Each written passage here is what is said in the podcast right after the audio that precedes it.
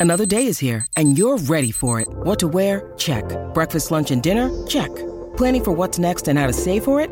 That's where Bank of America can help.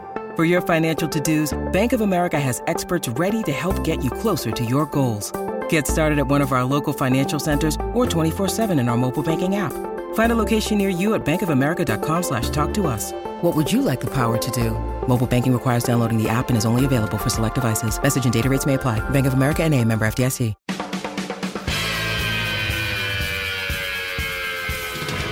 Hi, this is Christopher Daniel Barnes, your friendly neighborhood Spider Man, and you're listening to the Canned Air Podcast.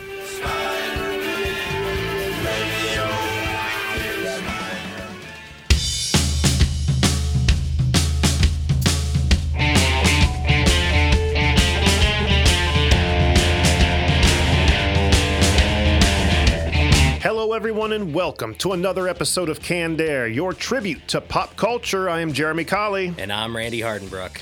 And joining us today from the Eisner nominated indie comics newspaper, The Columbus Scribbler, and from Dispo. Bleh, and from Disposable Fiction Comics, a small press publisher that features indie comics like Blizzard, uh, Tricks of the Trade, Mind Games, uh, A Hunger for Power, and many more. We welcome writer and editor in chief Jack Wallace to the show. Jack, thank you so much for being here, man. Thank you both for having me. I appreciate it. Thanks for inviting me on. We're going to have a good time today. In our retro roundtable, we're going to be talking about some of our favorite comic book characters ever. I think we may have done this a long time ago, Possibly. but it's been so long that I don't remember what the hell I said. And I'm pretty sure, I know I've talked about some of the characters I have in the past, but uh, I, I found some new uh, shit to say about okay. them. So I probably didn't, but you know, hey, we'll try it. we'll find out. And I'm very anxious to hear what Jack's picks are. Uh, and then after that, we're going to turn our attention to Jack and talk about everything he's uh, been dabbling in quite a bit. I mean, the stuff I mentioned in the uh, intro aren't even it. He's got a lot going on. Very excited to talk about that. But before we do anything, don't forget to find us on Twitter at CannedAirPod and on Instagram at canned underscore air. And I need to start putting in the TikTok. You do, yes. On TikTok at Canned Air Podcast, right? That's Yes, the handle there? yep. Yeah, we, uh, Randy cultivated our TikTok and it he got quite a few followers on there, more than our other uh, uh, platforms. So uh, we, we need to start utilizing it. Yeah, That's yeah. what we're going to do. Jeremy's hopping in to help with some content too. So yeah, It's check been it kind out. of fun. I hate to admit it. I've always been so down on TikTok, but I hate to admit it. It's been a little bit fun. Uh, and uh, on cannedairpodcast.com, a few different ways you can support us. There's a merch tab where you can get t-shirts, mugs, uh, stickers, hats, whole bunch of stuff featuring uh, the Canned Air logo and uh, designs that were uh, made by Joshua Bellis, like pop culture inspired Canned Air uh, logos and uh, graphics and stuff. Rep the brand a little bit. Yeah, like a Star Wars Retro themed feel, Star yeah. Wars themed Canned Air shirt, a Ninja Turtles themed uh, Canned Air shirt. What else is The there? uh, like the the grocery bag from like the 80s that just has like yeah, yeah yeah. all kinds of them. They're they're very cool and very appreciative to him for doing that for us. And also a link to our Patreon page, where for five to ten dollars a month, you can get access to probably about three to four years worth of Oh, content. yeah, and that, that's about how long it'll take you to get through it. There's a shit ton on there. Yeah, yeah. So a couple different things there, Randy.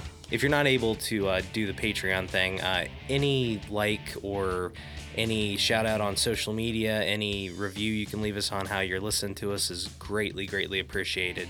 And uh, we are coming up very quickly on episode 500. So Yeah. if uh, if you just started listening, or if you've been a veteran from the con radio days, we want to hear what your favorite episode is.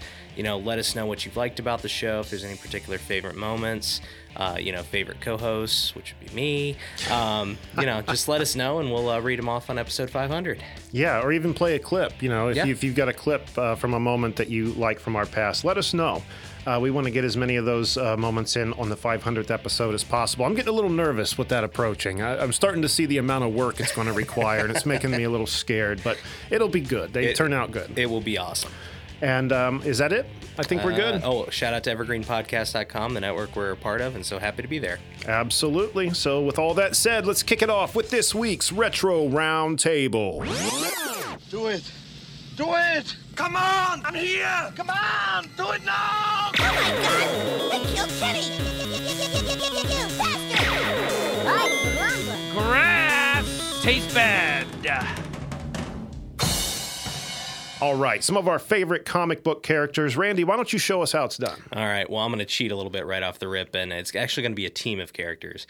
But my first like real comic experience growing up, and I think I've talked about this before, but forgive me, is the uh, the second X Men team from the the giant X Men uh, 100 ep- uh, Annual, the yeah, the the big one where they had like the entire like original team like got lost on Krakatoa, and they had to get Wolverine and Banshee and kind of like that second.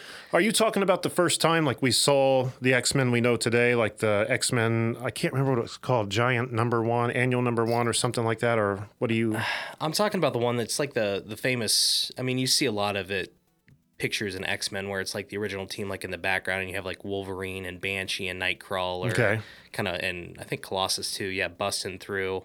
Mm-hmm. Um, so that the actual the comic and the reason I that is so like familiar for me is back in the day I got like a Marvel used to do like these CDs that you could pop into the computer and it would be like a digital comic. So you could like read the entire comic, but there'd Oh, be yeah. little like parts here and there where it would do like an audio clip or play like a little video or something like that. And that was kind of like my first real exposure to X Men outside of the, the TV show. So Okay. that's always kind of been like a favorite of mine. It was those Fox uh, shows, the Fox X Men show and the Fox Spider Man show, that got me interested in Did? Marvel comics at all. You know what I mean? Yeah, yeah. I didn't. Uh, the only thing I really knew was Batman. Before that, I liked Batman That's a fair. lot. I mean, and of course, it, would, it was the late '80s. You know, Sure. Michael Keaton made quite a splash. but very good, very good pick, Jack. What about you, sir? Uh, my first round was probably, I mean, growing up, it's always been the Incredible Hulk. Uh, just starting out, Uh, he was, I mean, we used to go on long car trips and we used to buy, um, you know, comics. Me and my brothers would all split them up and then trade which ones we had back when the days when they actually had spinner racks.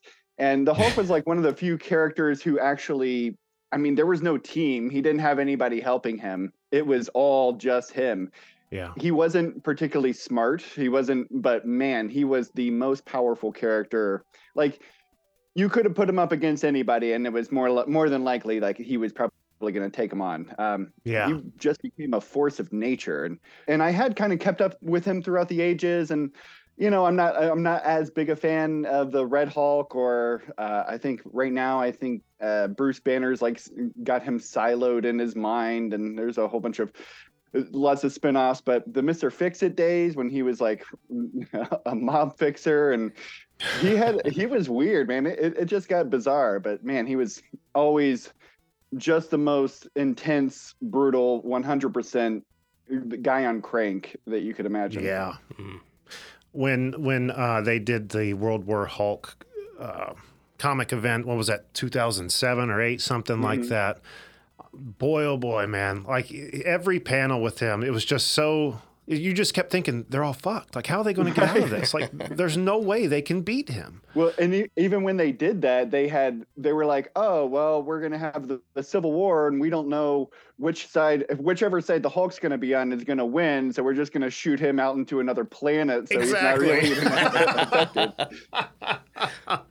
It's true. I didn't think about that, but you're absolutely right. You couldn't have him there for that story. Right. And, and luckily he got his own story out of it and they they made some great comics out of it. But yeah, I, Yeah, I, I don't did. think they could have had him they couldn't have had him be on a team. What have you thought? Uh, if I don't know if you have any opinion on what they've done with the Hulk um, in the movies in, in the MCU. Uh, He used to be really cool, like to rage out, to see it on the big screen, just destroy shit. It was so awesome. But this Endgame Hulk and the Hulk we've seen since, Smart Hulk or I'm Doctor not- Hulk or yeah. But I'm not. I'm not super big on. I'm with you. I, I well, I mean, first off, the first one uh, with the Ang Lee movie is real trash. Uh, the one where he's, I mean, I think he fights two dogs and an old Nick Nolte, and it's just awful. Why? Why are we even watching?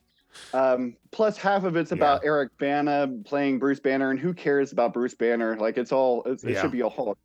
Uh, I will say the the one thing that I absolutely think they nailed it on is, I mean, you remember that scene in Avengers, the first one where they do the big lineup and he he's like, oh, we're, I'm that's the secret. I'm always angry. Yeah, and he yeah, yeah. Destroys that big thing. Yeah. When when he tells him Hulk smash and he jumps into the building and he just starts ripping off the robots. that to me, that was the chef's kiss. That was that was Yeah. like every thing I thought of as a 13 year old that I wanted to see on film. That was just the best. I'm I'm a fan of the Mark Ruffalo in like those early ages. Um, and I, I I thought Edward Norton did an okay job. I, that that one was not bad. Yeah. I'm I'm kind of with you. I'm not that crazy about Smart Hulk, but you know, I'll take it. it's just been a little weird since then. And I understand, especially um, Infinity War. You know, you get that shot of him in the beginning trying to take on Thanos, and then Thanos, you know, puts him in place, that you don't see him again. Which I think kind of goes back to what you were saying about the Civil War. Maybe it's better that he wasn't there on the battlefield at the end of that movie because he just would have, you know, ruled. He would have devastated everyone. But how cool it would have been in that final scene in Infinity War when, you know, Mark Ruffalo's arguing with the Hulk inside the Hulk Buster suit about oh, I coming you out. talking about this. Yeah. Yeah, if if he had convinced him to come out, and you're looking at Hulk Buster, and all of a sudden it just starts to break, and you see him Yeah. just grow out of it. Holy shit! what a cinematic moment that would have been. But I, I don't know if you watched She-Hulk at all. I did, yeah. What'd you think of that? Uh, it was okay. I, I it wasn't. I, I. It took me a while to realize that it wasn't for me. It wasn't made for me, and that's okay. Uh, that, there's Yeah. nothing wrong with that. Uh, Absolutely. I, I thought that they and the way that they played it. I mean, the humor was pretty good, and and it was fun. I mean, it, it wasn't. A, it was more of like a legal thing rather than like an actual superhero fighting thing. It was more like a Yeah. legal drama. And but it was okay. Like I I think that might be the only season I will watch of it, but it, I didn't hate it. The one thing that really, really irritated me was at the end when it looks like they're at a cookout or something in a backyard and the Hulk's there. And he's just like, oh, yeah, here's my fully grown Yeah, adult why? son. Like, what the fuck? You're going to bring this out of nowhere. You didn't talk about it for the whole rest of the show, or yeah. and, and, and he's full grown. Like, maybe he grows a hell of a lot faster than uh, what we're used to. But it would have made more sense if he like would have had a baby or if he would have had a small child. But here's this brute just ready for a fight, you know? Like, where the fuck has he been? right? he could have been really useful throughout a lot of movies. Right? I didn't even think about that. You're right. You're right. Okay, so one of my picks is going to have to be Mysterio from Spider Man. He's just one of the most interesting bad guys. He doesn't have any power, just the ability, just a master of special effects, like Hollywood special effects, and knows how to manipulate somebody, you know? And when you, um, not everybody, but when you look across DC and Marvel, say, there are similarities between characters, like um, like Mister Fantastic and Plastic Man, for example, or uh, the Lizard and Killer Croc, or um, Solomon Grundy and the Hulk. You know, they're not exactly the same, but you know they have a lot of there's similar similarities. Where Mysterio, and maybe I'm wrong, maybe you guys can think of somebody who, uh, like in the DC universe or even in Marvel or anywhere for that matter, that uh, is somewhat similar to Mysterio in that way. Anybody? as far as what, like having like just as far as like somebody whose spe- whose special power, whose ability is uh, being able to use special effects, or I mean, there's Arcade, who like his whole thing was like the technology and stuff like that, right? I mean, I've got no idea. Okay, I he was the only reason I know him is they had that Super Nintendo game like Arcade's Revenge or whatever, but his thing was like he created like a game world that got everybody trapped in. Mm. Um, what's the Batman villain that had like the pup? Was it the puppet? Ma- no, not puppet master. But he had like a. There's an episode in the animated series or a couple episodes where it's like a ventriloquist dummy. Oh, uh, Scarface. Okay. Was that his name? Not Scarface. Yeah, I do remember Arcade looking like a like a puppeteer dummy. I, I don't know if that if I'm just mixing up in my memory though. I'm bouncing around a lot. I think the arcade was Marvel, and this guy was like a Batman. This other guy was a Batman villain. Yeah, he the guy was a uh, ventriloquist schizophrenic. Yeah, yeah, yeah. Okay. And the and the guy that like his puppeteer was like some old guy with like glasses, like really yes. nerdy. Yeah, yeah, yeah.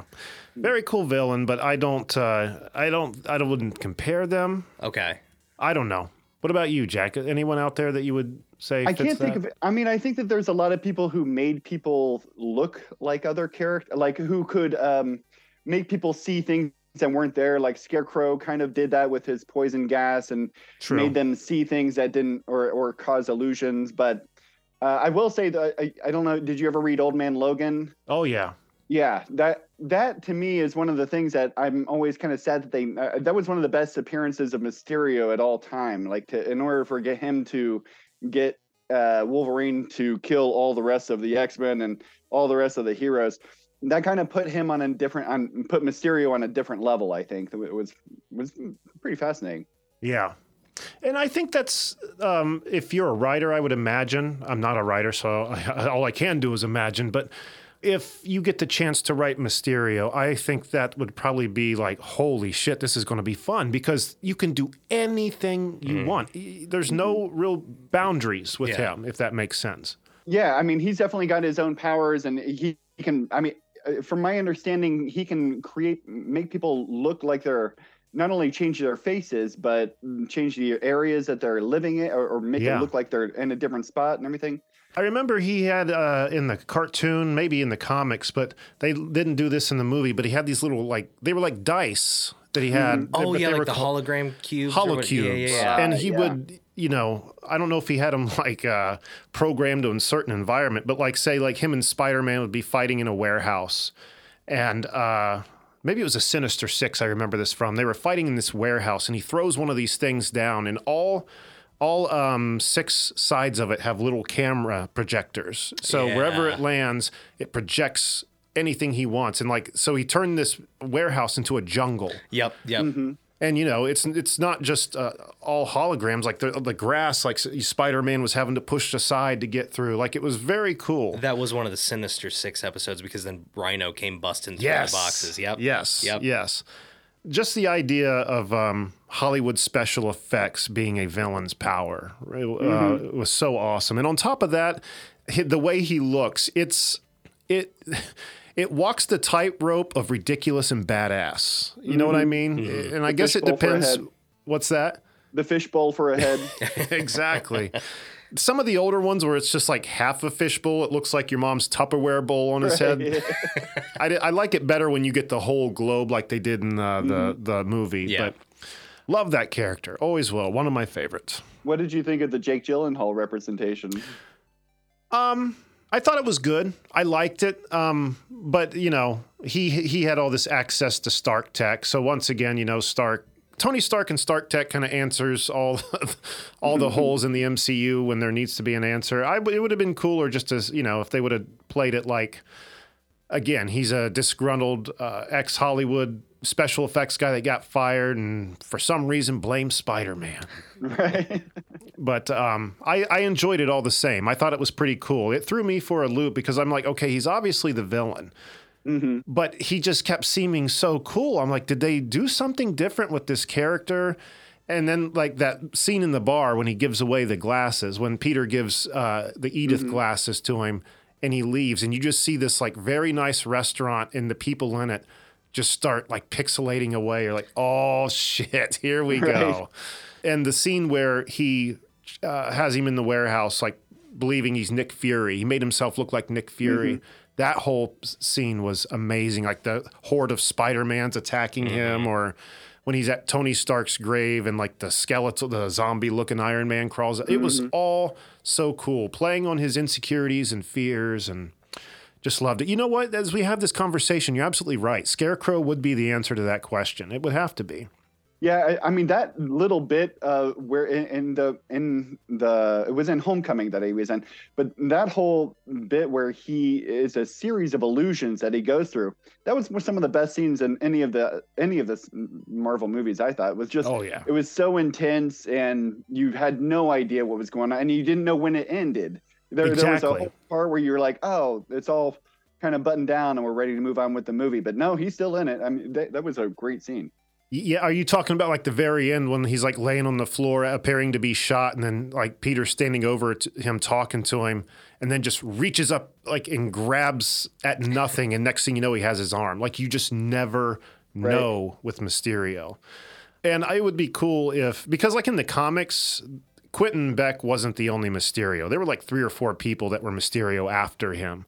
So it'd be cool if there were other Mysterios that came in the MCU somehow. Uh, probably not. That's wishful thinking, but you know what? I, I can still dream. Hold out hope. right. All right, Randy, we are back to you, sir. So my next pick, and I, I'm super glad this character is getting a lot more attention recently than it, it had in the past, but uh, is Jason Todd. It, it always just I thought it was always so cool that you know DC had the balls to actually legit kill off a, a, pretty main character. I mean, it was Robin, so Yeah. um, and he's stayed like legit dead for like a long time. I know it's Yeah. always like a trope that you know a superhero dies, they'll be you know back, but uh, just that whole idea of like voting to have him die and then him eventually well staying dead forever and then I think it was Hush or maybe Clayface like impersonated him and then they finally brought him back as the Red Hood to be like this anti-Batman and just that whole character arc um, to the point now where he's kind of like an anti-hero and kind of back in the the Bat family. I just always love that. Did, do you know if you had mentioned him before? Because exact where my mind goes, I feel like I've said this before, and I wonder if it was in response to you saying that before about Jason Todd. Possibly, But I- do you remember? I don't know if either of you guys remember. Um, I never even really read the story. I just remember seeing highlights of it in some other book or reading about it online where there was a story arc, arc called. Um, was it like a battle for the mantle or something? Where I think Bruce, Oh, yeah. Bruce Wayne's Yeah. dead and um, like the past Robins are kind of competing Yeah, to see who's going to be the next Batman. Yeah, like uh, Dick Grayson took over the Batman mantle, Damian took over Robin, and then yeah, the freaking Jason Todd was like the gun wielding, like just I, re- I just remember hi- the look of his outfit. I think he had the very similar to like in Flashpoint, like instead of the yellow circle, maybe like just the red, the red, yeah. perfect circle behind the bat insignia. But um, I don't think his mouth on the cowl was opened up. I think it was all closed, and his shoulders had big like points on them. It was kind of like the Azrael version of yeah, Batman, yeah. yeah. He looked sweet, but yeah, he's a cool character, and the whole history with Joker and stuff killing him. Red Hood was a great film. I don't know if that's like from a comic verbatim. I would imagine so. I think so. But then they also did, um, I, and I think I we talked about this on the show back in the day. But they did like a re-release of that where you could use the DVD like or the Blu-ray like controller to like pick different points and like change the ending. oh, really? Yeah. So it, yeah, it it was pretty cool. No, I never did that. I, I have the DVD. I, I don't know if it was the original. It might have been like the re-release or Oh, something. but wow, how nice for you. It is kind of amazing what they did with all the different i mean there's been quite a few robins now and each one of them has kind of taken this their own direct or their own direction which is Mhm. kind of fascinating they've even the dick grayson right it was Yep. in, when the original yeah i mean him turning into nightwing and then Yeah. the other one turning into red hood and the other one being raised by Ra's al ghul i think i think the last one wasn't it uh, a son of batman and his that was and- Damian. Damian, Ra- yeah. Ra's Yeah. Al Ghul's grandson. him and Right. him and Talia's daughter or son, love child. Jesus, yeah, that he didn't know about. But um, yeah, though that was interesting because watching one, this this kid could put up a good fight Yeah. for Batman, so he's probably like well ahead of the curve than the other Robins ever were. And uh, just kill hungry. Just why are you bothering putting him in jail? Just kill him. Just Yeah. freaking kill him. But there was a um, I don't know what movie it was in. Maybe like Son of Batman. There was a few of them featuring that dynamic between Bruce and Damian. And in one of them, there was a scene where it was like the anniversary of the night Bruce's parents got killed. And as a gift to Bruce, Damian went to the alley where they were killed and went down in the sewer and searched and searched endlessly until he found one of the pearls that had been ripped off Oh wow. his mother's Okay. necklace and just had been sitting down there and gave him that pearl in a, in a little like box and like what it meant to Bruce like as you can imagine hmm was Wow. pretty heavy it was a, it was a cool moment for sure Hmm. anything else Uh, not on. okay what about you Jack next pick Are we relegated to Marvel and DC, or does it matter? no No, not anything at all. Okay. Uh, my next pick is going to be Spider Jerusalem from the. Uh, sh- uh, there was a series called Transmetropolitan by Warren Ellis. I don't know if you guys have ever read it. I haven't read it I've definitely heard of it though but I don't know much about it no in short, it is just Hunter S. Thompson in the future. That's pretty much the entire book series, and that's really, I mean, it, it is. Spider Jerusalem is a um, he's a journalist in the far future, uh, and he goes around investigating all the weird things that are happening throughout the city. Uh, he has um, broken up some of the, it, or I think he's re- responsible for getting some of the uh, last presidential uh, people out of power, and then trying to tank the new president, Mr. Smiley Face. Uh, he investigates things like people who are turning into uh, microbe clouds. Um, it's it is wow. such a bizarre and weird. Like um, there's a whole story arc with him following pe- people who have been like taking animal mutations and like genetically altering them so that they can be grafted with a cat's head or or whatever. Wow. It's really fascinating stuff. Um, he is a, a kind of a terrible person, but um, but a great anti-hero. Uh, so I think that that's that that is always one of my favorite characters. The the people yeah. who are just terrible, but also you can't stop. You got to root for them. You're yeah, absolutely right. right. Those those make the best characters. How how um how old is that story? Uh, I want to say it was. I, I, read it in the 2000s, but that doesn't. I I, I should look it up real quick. But oh, I'm not sure. To. I just was curious if it was something newer. Um, it's a little what, bit older. What label is that on? That was a. I believe that was a Vertigo imprint. Oh wow! Okay, wow. That's a that's a deep cut right there.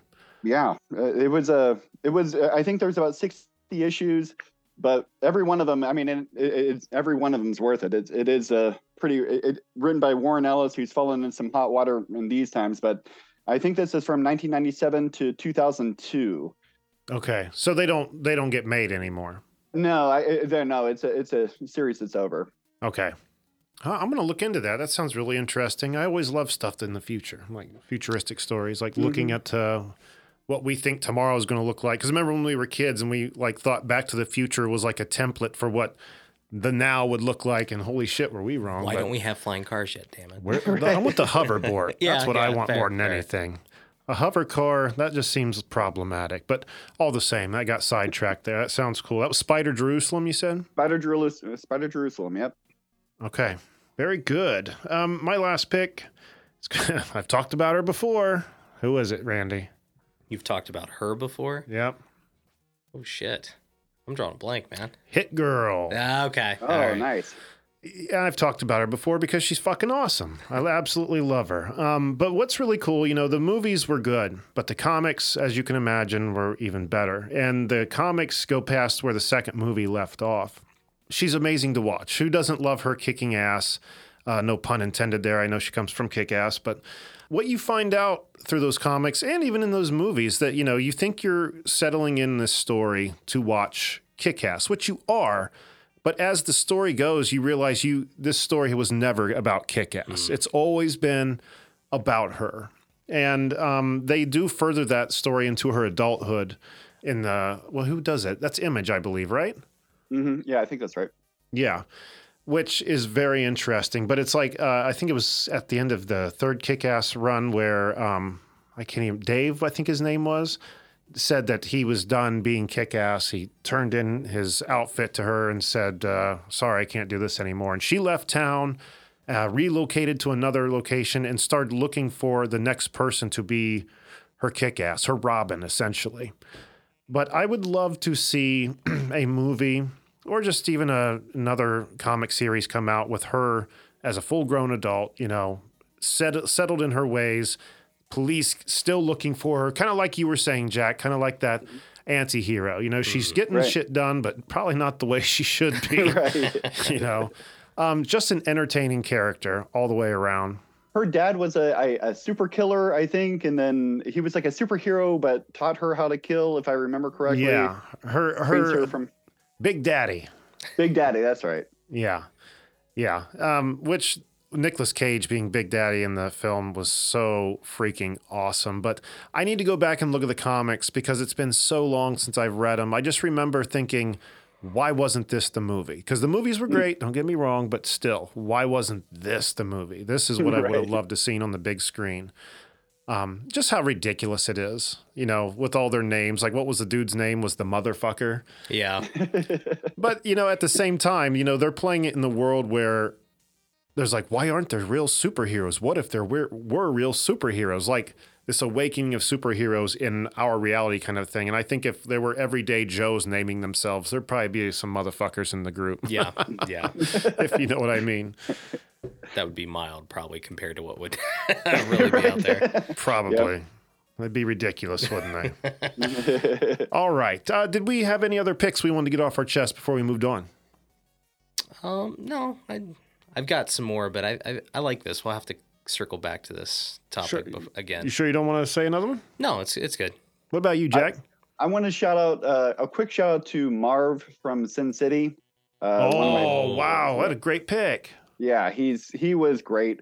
Uh, Mickey Rourke as him playing him in the movie was also great, but just that character, uh, not the brightest tool or not the Yeah. brightest. Uh, had a lot of mental issues, very violent. Um, but man, he has he is like the quintessential like when Frank Miller did in, in that world, he was like the one person that it, it was just perfect. It was a, he perfectly fit into that.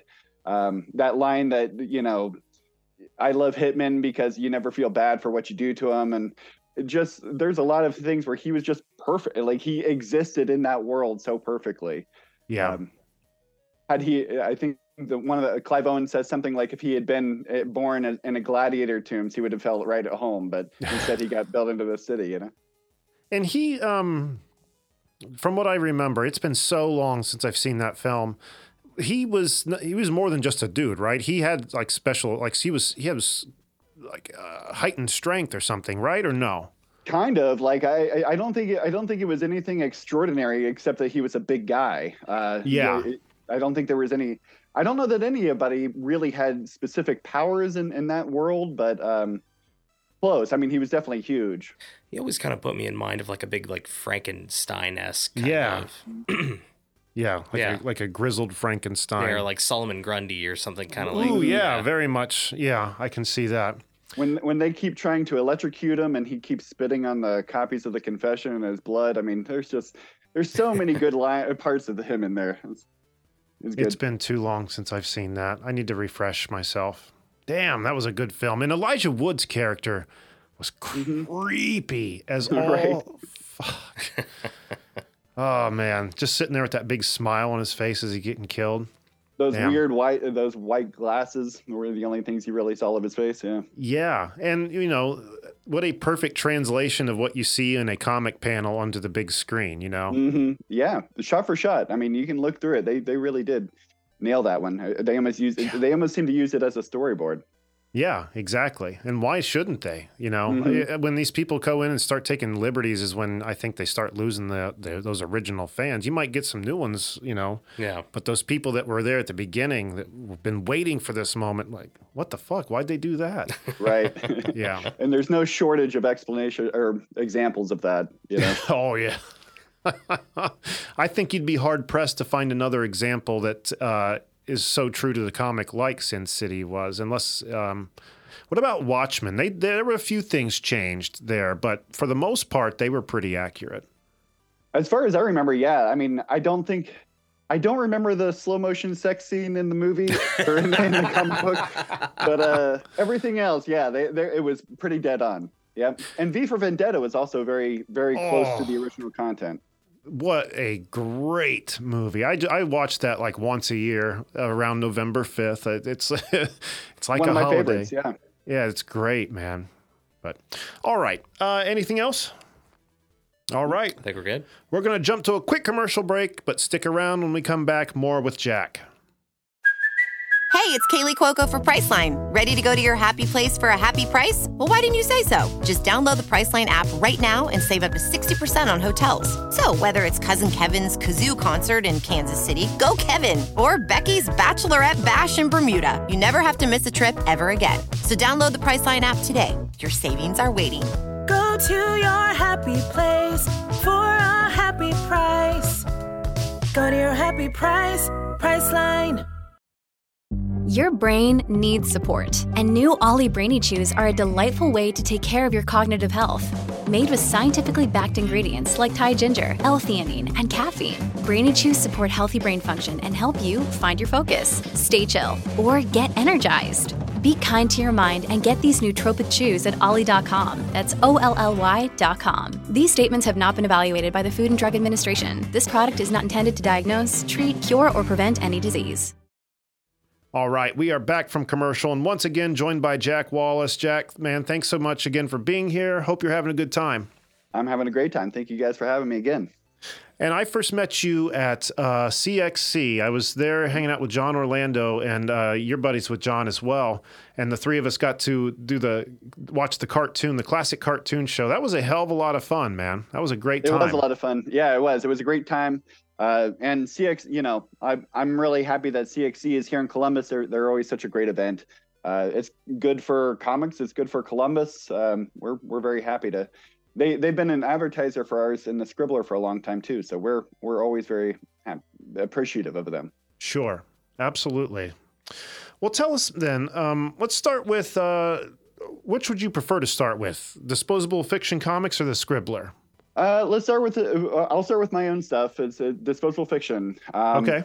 disposable fiction kind of started out as me uh, and just kind of writing comic scripts. I had uh, had an interest in writing, and I didn't really know what to do with it. Uh, so eventually, there used to be old forums that they used to have called Pencil Jack and and a couple others that you could, and they used to have like writing competitions. Okay. So I, I, ended up kind of learning how to write comic scripts through them and submitting them. Um, and most of the time they were just kind of five page shorts. Uh, so I, I ended up kind of going through there, doing a whole bunch of competitions. And I think I won maybe one of them out of all of them, but it did kind of te- I, at the end of all of this, I ended up having a whole bunch of comic scripts that I'd had just short stories that were kind of finished. Uh, from there, I started looking around and I started finding artists and kind of working through that, trying to make a book and, and learning how the how to put together a team of people to do. And, and I didn't know any of the stuff. I didn't know how to letter or or do anything or even really how to find people.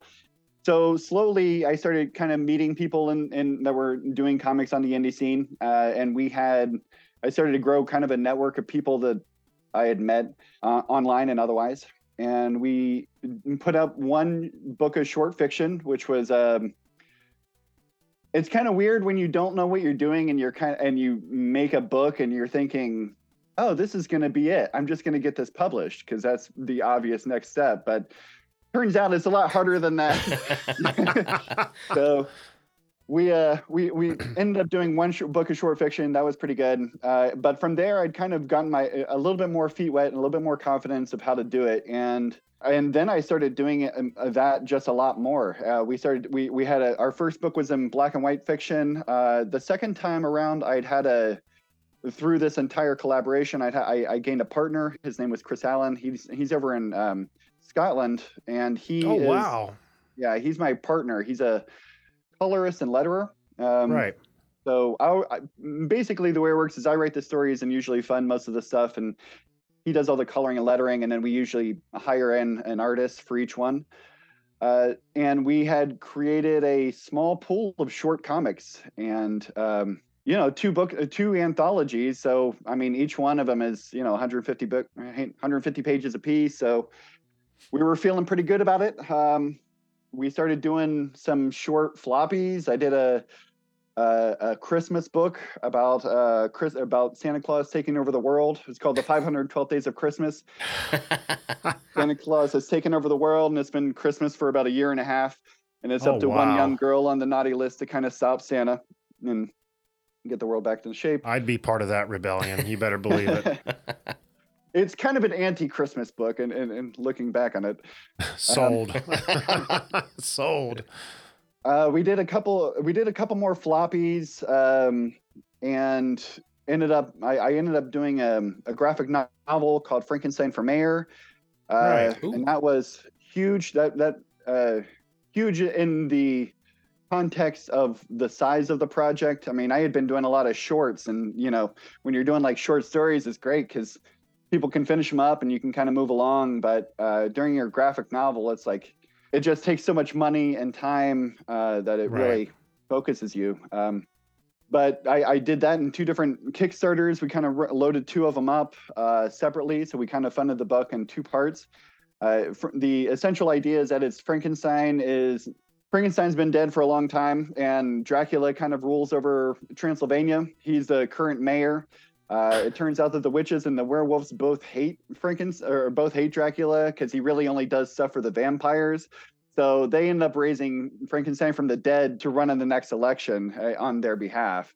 How have I Um, missed so this? I don't know. Uh, so that was that was a one of one of my big graphic novels that I was very proud of. Uh, I worked with an artist named uh, Ronaldo Le Contreras. He's a Chilean artist. So it's been a lot of fun, just kind of meeting people, making a lot of comics. I and the last thing I did was a book called uh, Chimera, and or Chimera, sorry.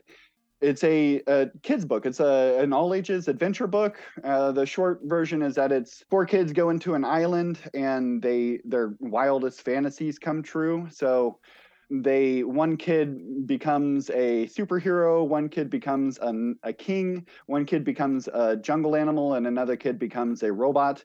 Uh, and they have to like compete against the um, there's like a ghost girl who's kind of like the Willy Wonka of this world. So she run she they pretty much have to defeat this girl again in four different competitions in order to leave the island and go back home. So it's a lot of it was a way to kind of get people to play in that and play with the idea of fantasies and and that sort of thing. So it, it was very uh, very pleased with how that one came out too. So You say that's a kid's book, but damn, I, I'm interested. Yeah, I I, want to read that. I'm gonna get that for Brennan McKayla. and Oh, okay, Daddy's just gonna hold on to that for a minute. now, um, can you still get physical copies of Frankenstein for Mayor and Chimera? Yeah, they're both available on my website, and I think um, uh, on Amazon they're also available uh, for the digital reads too. So Okay, Hmm. you're talking about dis- disposablefictioncomics.com is where it's at. Yep. yeah, we have a small store on there, and we have quite a bit of. Uh, I, we did a, a whole lot of the other stuff. Like I think we have uh, we have made a whole bunch of bumper stickers for for Frankenstein for mayor, and a bunch of That's election cool. pens and stuff. So yeah, you had me at Frankenstein and Dracula, sir. Yeah. He's a monster buff, isn't he? yes, I am. so when you uh, are looking for an artist to collaborate with, what what are you looking for? Does it always depend on the story? Like, I can't imagine. Well, when I was doing it, it, it kind of depends uh, on the project. So when I was doing the um, you know, when I was doing Chimera, I wanted something that was that somebody who was able to. It's weird to think that there is a more of a child aesthetic, but for some reason there is, and I can't explain exactly what it is. But if you look at like kind of all ages illustrations, there's a style to it that I, that I can't really describe, but it you know it when you see it. It's like Like a anything lot on of Nickelodeon. colors and Exactly. Big eyes is a, is a, is Mm. a common trait, you know. Um, so we we wanted somebody who could do sort of that that sort of uh, feel to it. When I was doing short fiction, it was, do I think that this person would be a good fit for horror, or because I mean the short fiction that I was doing kind of ran the gamut. There's like there's stories about crime stories, there's stories about um, there's horror stories, there's you name it. So we I was trying to kind of play in all the different sandboxes. So what I would do is I would just put out an ad and say, "Hey, we're looking for people to do six-page shorts, and just send us a link to your style and and tell me and and t- you know, we can work it out from there." And then I would kind of place. I would be like, "Oh, this artist looks like they would be good for this type of story." So you just kind I of see. in your mind match the what the what you what it looks like they can do to what the script would be, what type of story you're trying to do.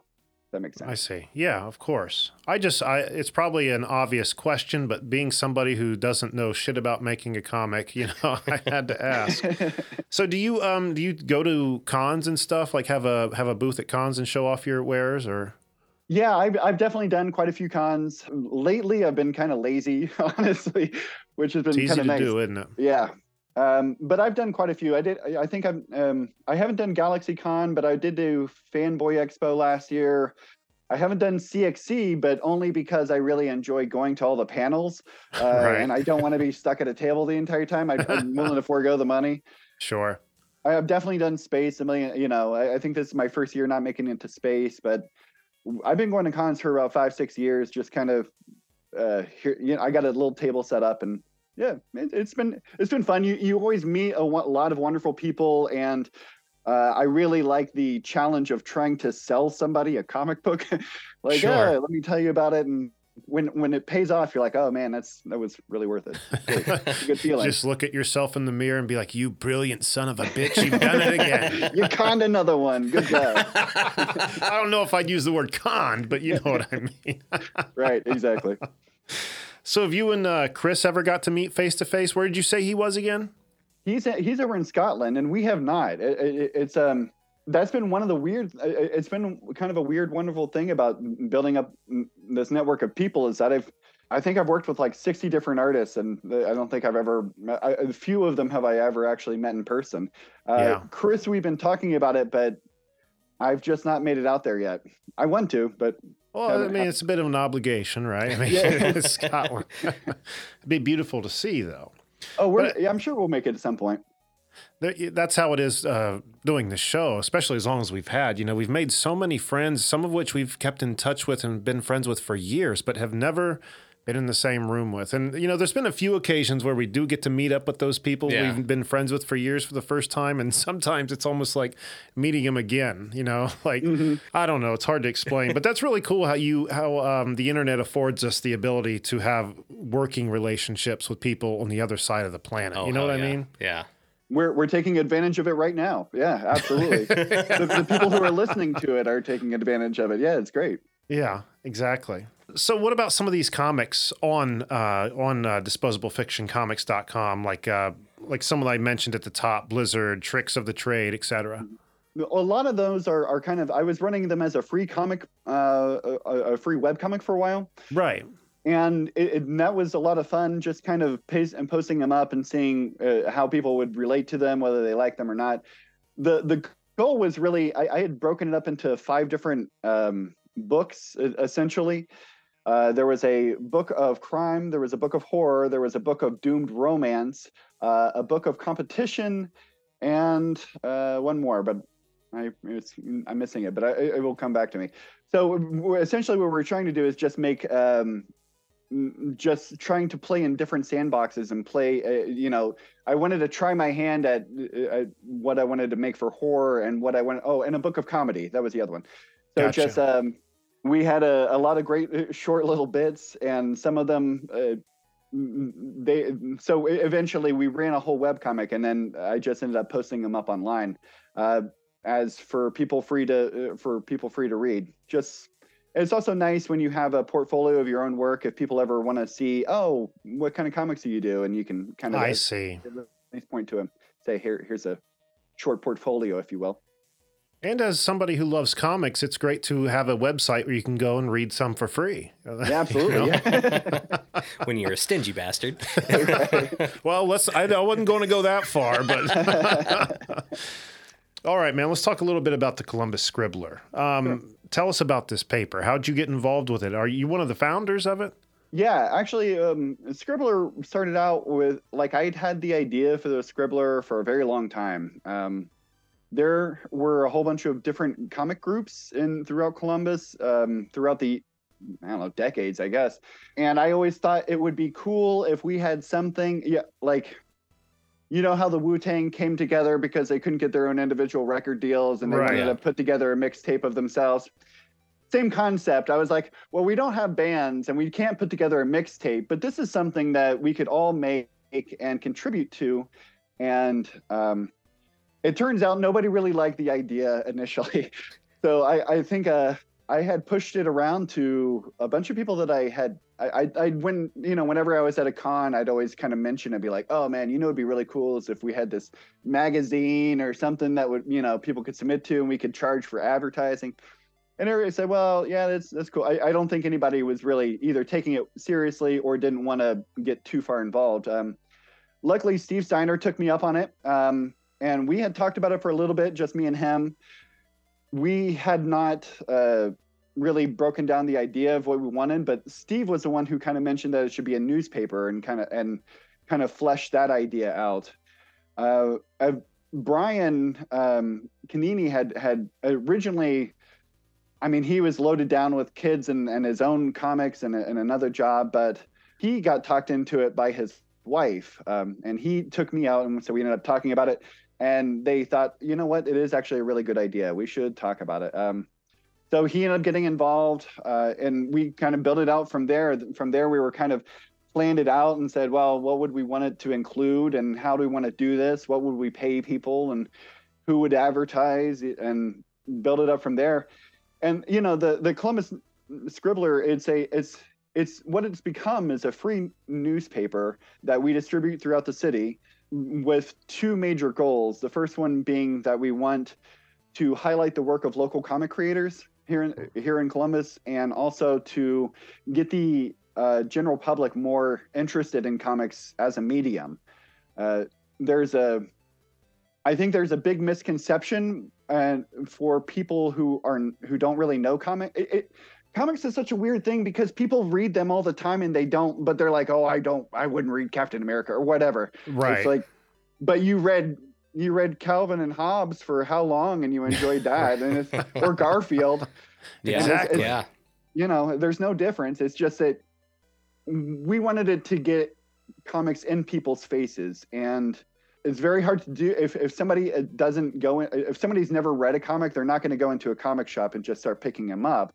No. So we wanted to make it accessible and free for for anybody who wanted to check it out. Just if you're walking around the city and you picked up the 614, hey, here's this weird little mag, you know, this little newspaper that you can also pick up and enjoy. So that that's been its goal from from the onset.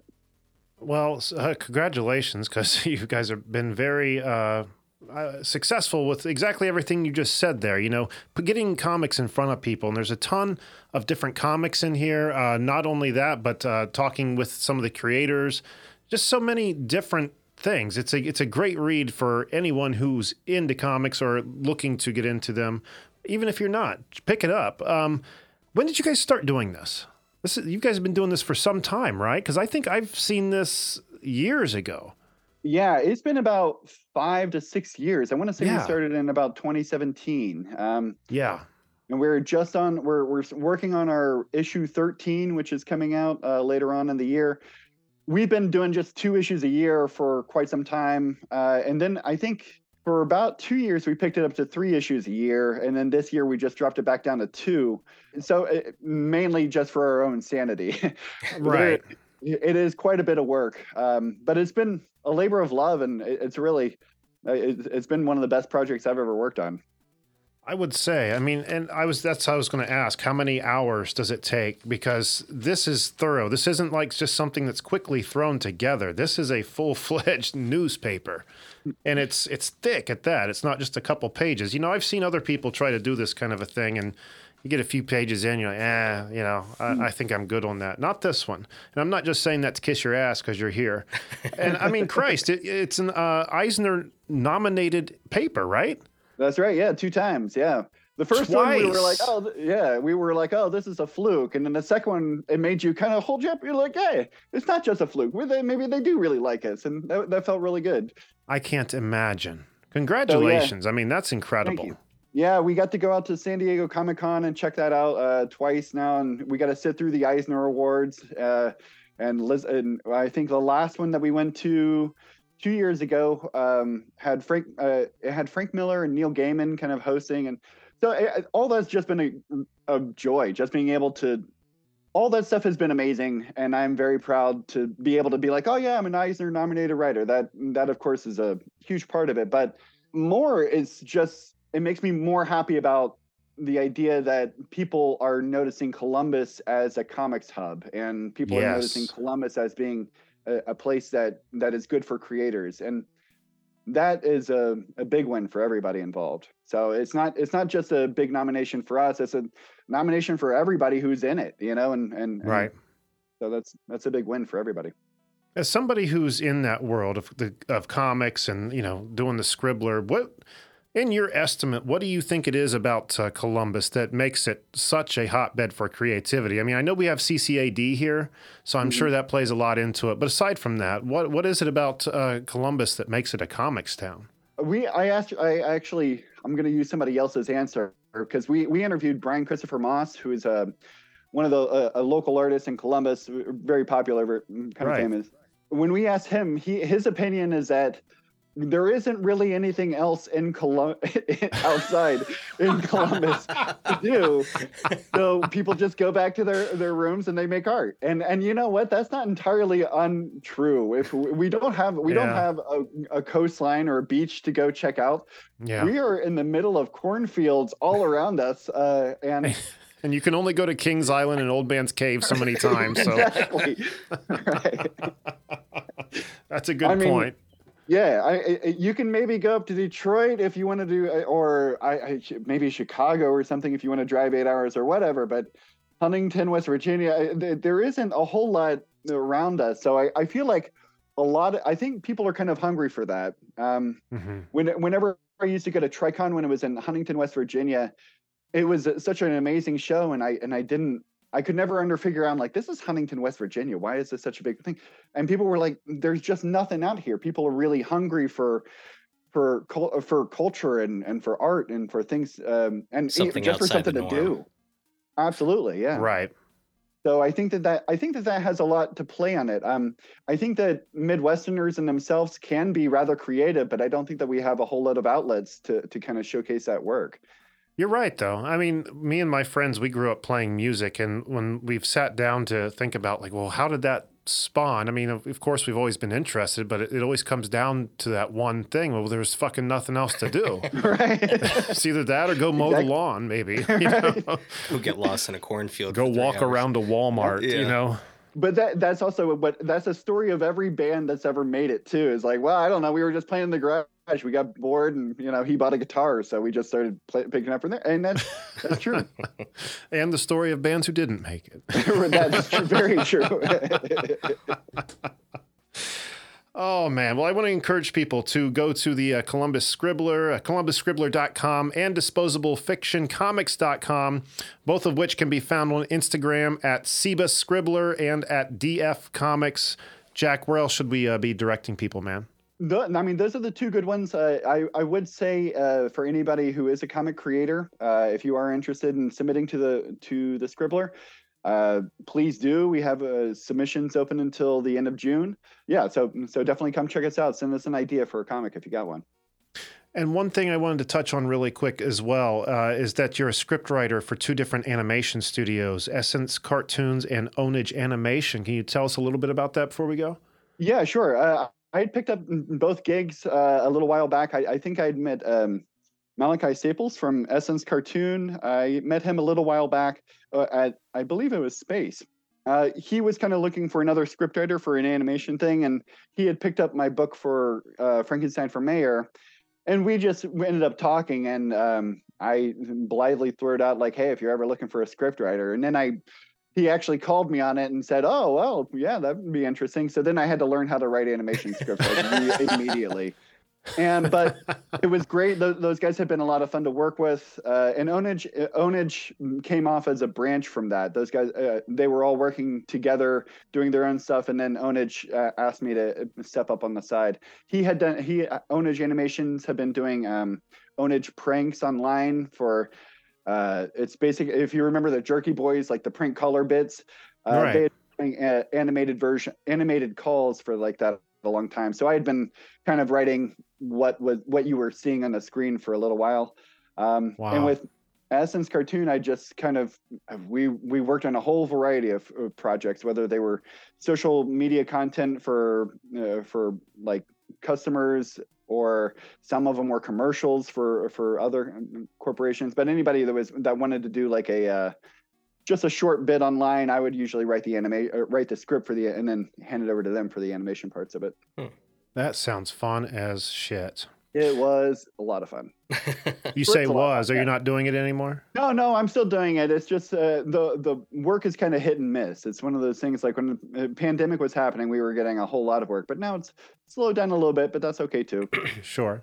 And where can we uh, people check that out? Is it just essentially Oh, uh, names I said uh, dot com? Actually, yeah. If you if anybody is ever interested, I have a, a website called jackwritesscripts.com. Uh, I, I should have sent that one to you too. It's a uh, basically it's just my portfolio site. So it's uh, got some of my uh, animation reels in there. Um, that I've worked with, and some comics and some articles. So it's a wide variety of writing subjects. Hmm. It is written down, and I will be checking that out. And we'll be putting all this, of course, in the post to this episode.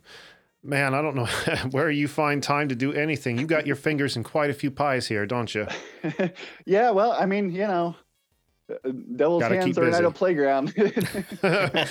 We're in Ohio after all. Got to do something, Right. there you go. But Jack, right. man, thank you so much for being here. This has been an absolute pleasure. Maybe you can uh, come back on in the future if you'd be up for it. I would absolutely love to. Jamie, Randy, thank you both for having me. I appreciate it.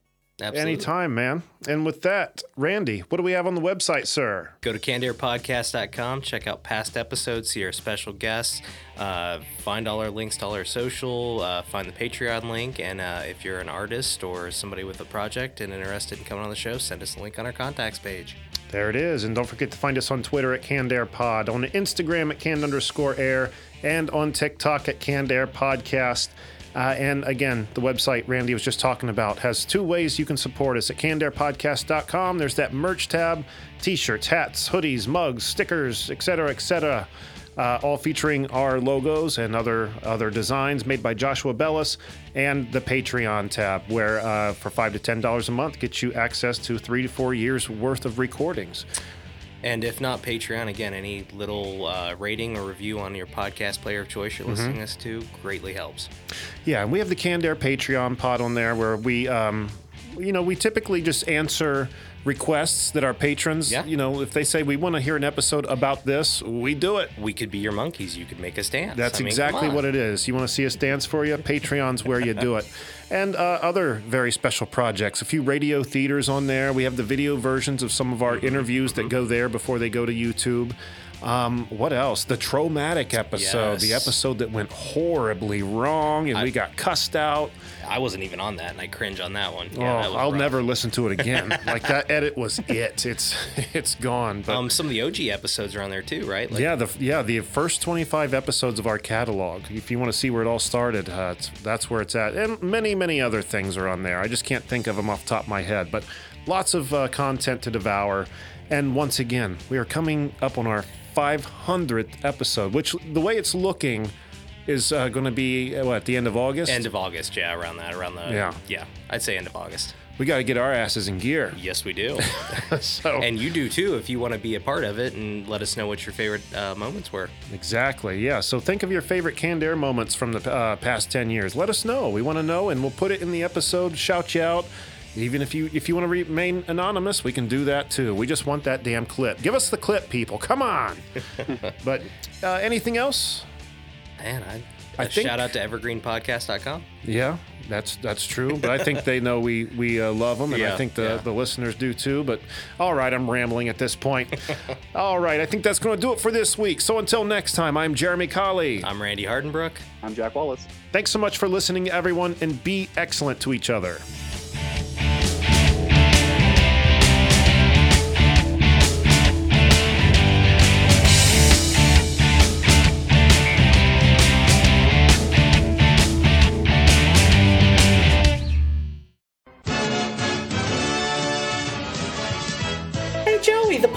Frozen. Watch me ice skate. Wait, come back. The ice could break. Whoops. Help! Quickly walk back to the edge. Stop, you'll break through the ice. Snow job! Grab this branch. You should have been listening to canned air. Now we know. And knowing is half the battle. Snow Job, how'd you get your name? Um. G.I. Joe! This has been a Canned Air production.